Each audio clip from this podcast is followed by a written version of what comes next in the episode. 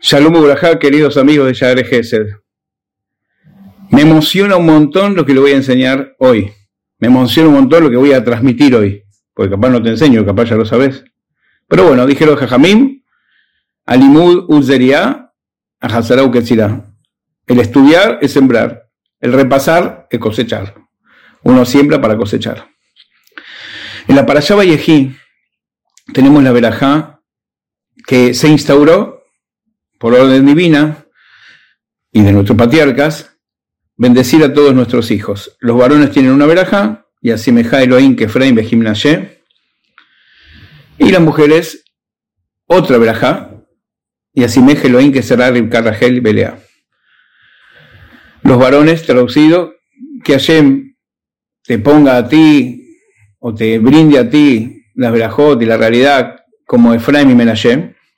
Y las mujeres, que Hashem te brinda a ti todas las verajot que tenés y cualidades que tenía Sarah, Rivka, Rachel y Lea. Muy bien, la verdad que de la experiencia da que si uno pregunta, a ver, ¿qué sabes de Sarah, Rivka, Rachel y Lea? Alguna palabra, algún masé o mucho, según quien le preguntes, el judío típico te va a saber decir. Abraham, Isaac, Jacob, Moshe, Aarón, tipo Misheberach, David, Shlomo. Pero la verdad, si vos preguntás a la gente, capaz un poquito alejada, la misma que le preguntaste quién es Abraham, Isaac y Jacob, que te dijo patriarcas. ¿Quién es para vos Efraim? A ver, decime algo. Y capaz te va a decir, eh, era el, Madrid que nos tocó en el último viaje a Israel. Y Menashe fue el guía del museo. Capaz no tiene mucha noción de qué se trata. Y la pregunta está, la verdad que mismo nosotros, si nos dicen llena con tu conocimiento lo que sabes de Abraham, de Isaac, de Jacob, de Moshe, Aarón, de Efraim y Menashe, ¿quién va a tener más hojas? Sabemos más de los primeros que de los últimos. Efraim y Menashe eran los hijos de Yosef, que estaban en Egipto. Y así se instauró, se instauró Bejáis Barej Israel. Así se deben decir los padres de los hijos para la eternidad. Y así Mejai, con la mano cruzada, como puse Jacob, y así Mejai, Elohim, que Efraim y Menashe que Hashem te brinde, que te dé como Efraim Menashe. ¿Qué hay escondido detrás de esta frase tan enigmática, cerrada para nosotros en una primera visión? Maravilloso. Hay dos enseñanzas que te quiero transmitir o que repasemos juntos que son realmente impresionantes. Efraim era el menor, Menashe era el mayor, y así todo, como se sabe, cruzó las manos, y Yosef lo puso, poner porque Jacob casi no veía, y dijo, no, que dejarlos así, porque él es el mayor, pero él va a ser más grande espiritualmente. Y Efraín era el menor, y lo nombró primero, y Menashe era el mayor, y lo nombró después. Primer bendición es, a veces muchos hermanos dicen, los hermanos se pelean, ¿no? Mira la historia de la vida, Efraín, tenemos Cain y Evel, los hermanos y Yosef, Ismael con Isaac, es impresionante. Bueno, en este caso Hashem, sabiendo el futuro, lo bendice Efraín con una verajá un poquito superior nombrándolo primero. Siendo el menor, lo nombra primero y a él no le agarra una de las peores cosas que le puede agarrar a la persona, que es la vanidad, orgullo o soberbia, arrogancia, nada. Es el más chico, lo nombran primero y no le agarra orgullo. Efraín es el mayor y lo nombran después y no le agarra la depre, no le agarra bronca, envidia, otra cosa no buena. Esta es la primer velajá que contiene esta bendición, vaga la redundancia. En todos los hermanos, uno, ¿a cuál sacaste un 10? Ah, ¿cómo no te sacaste como tu hermano? Que está mal dicho así, cada uno tiene, tenja el quiero de teja, cada uno tiene su porción en la Torah. Y aparecen estas cosas, como a mí no me compraste, a mí no me diste, a él le diste dos veces, a este me diste uno, que ten mucho cuidado, de, es una regla en la Gemara, que Leolam, que tenga mucho cuidado, Leolam para siempre, que no haga padre diferencia con los hijos, ¿no? Mira lo que pasó con Yosef y todo. Pero la verajá sería así.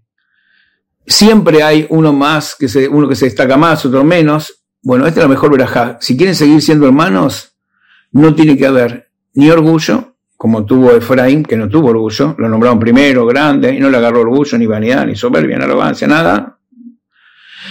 Y como Menashe, que siendo el mayor lo nombró después, y no le agarró envidia a su hermano, sino que supo ser quien él debía ser. Y otra de las verajot que está incluida dentro de esa verajá es que Jacob había estudiado, si nos recordamos juntos, en la yeshiva de Shem Baeber, 14 años, su padre dijo anda a casarte y él fue a estudiar 14 años. Dice, ¿cómo fue a hacer otra cosa? No, para ser el padre de las 12 tribus decidió que tenía que casarse. Después de haber estudiado 14 años más, teniendo 67 más 14, 81, y estudió en la yeshiva Shem Baeber. ¿Qué es Shem Baeber? Shem es el hijo de Noah, se salvó de la generación del diluvio. Eber, nieto, se salvó de la generación de la torre de Babel, la del diluvio corrupta entre el hombre y su compañero, Batimaleares jamás, como dice la Torah. Y la de la generación de la torre de Babel, corrupta entre el hombre y Dios, luchaban, tiraban flechas, querían luchar con la divinidad, y sabemos cómo terminó. Y esos no se dejaron influenciar por la sociedad circundante, como trae Rambam, que es una de las influencias más fuertes de poder resistir, tenían esa Torah que saber cómo vivir aun cuando el entorno no te acompaña. Y esa es la Torah que le enseñó Shem a Jacob. Y Jacob vivió también así, con Labán, 22 años. Im Labán Garti vivió con Labán, pero no fui como Garti son las letras de Tariag. Suma 613 y cumplía 613 misbot. Y esa Torah es la que él estudiaba con Yosef, su hijo, porque hasta donde Hashem le permitió, sabía que él le iba a necesitar. Y así Yosef estuvo decenas de años en Misraim, más de 20 años, por eso los hermanos no lo conocieron, 22 años, y no se influenció. Entonces, la verajá también, aparte de lo primero que explicamos, que no hubo ni envidia ni arrogancia, sí, los hermanos pueden llevarse bien, que haya armonía. Esta es la mejor verajá para los hijos, al chico, al grande, como Menashe. Porque si ya le dice que sea como Efraín, que es el mejor, ¿para qué le decís Menashe? No, porque cada uno tiene su nivel. Uno no tiene orgullo y el otro no tiene envidia. Son dos cosas muy importantes para poder llevarse bien. En hermanos, en matrimonios.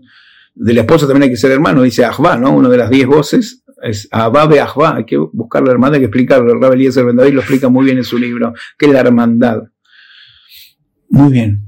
Entonces acá sería que aunque te toque vivir, como nos toca ahora, vivir un galut fuertísimo, con unas influencias, unos impactos, una asimilación, una desvalorización de los valores judíos, un ataque impresionante tanto físico como espiritual, como los ataques cibernéticos, ¿no? Por todos lados, que tengamos esa Torah que Yosef le supo transmitir a sus hijos como Efraim y Menashe, que a pesar que vivieron en el lugar más impuro del mundo, en Misraim había bota tumá, 49 grados de tumá, lo máximo, máximo 50, dice que si llegaban a 50, Dios, que es todopoderoso, ya ni lo podía sacar. Si está escrito como es todopoderoso, no puede sacar, bueno, decía, si llegas a 50 ya ni te puedo sacar, llega a 49 grados de tumá, como estuvieron 410 años, agua, agua, macela, y salí 18, estuviste 410 años, ahora por 18 minutos, salí ya, no perdí ni un minuto más.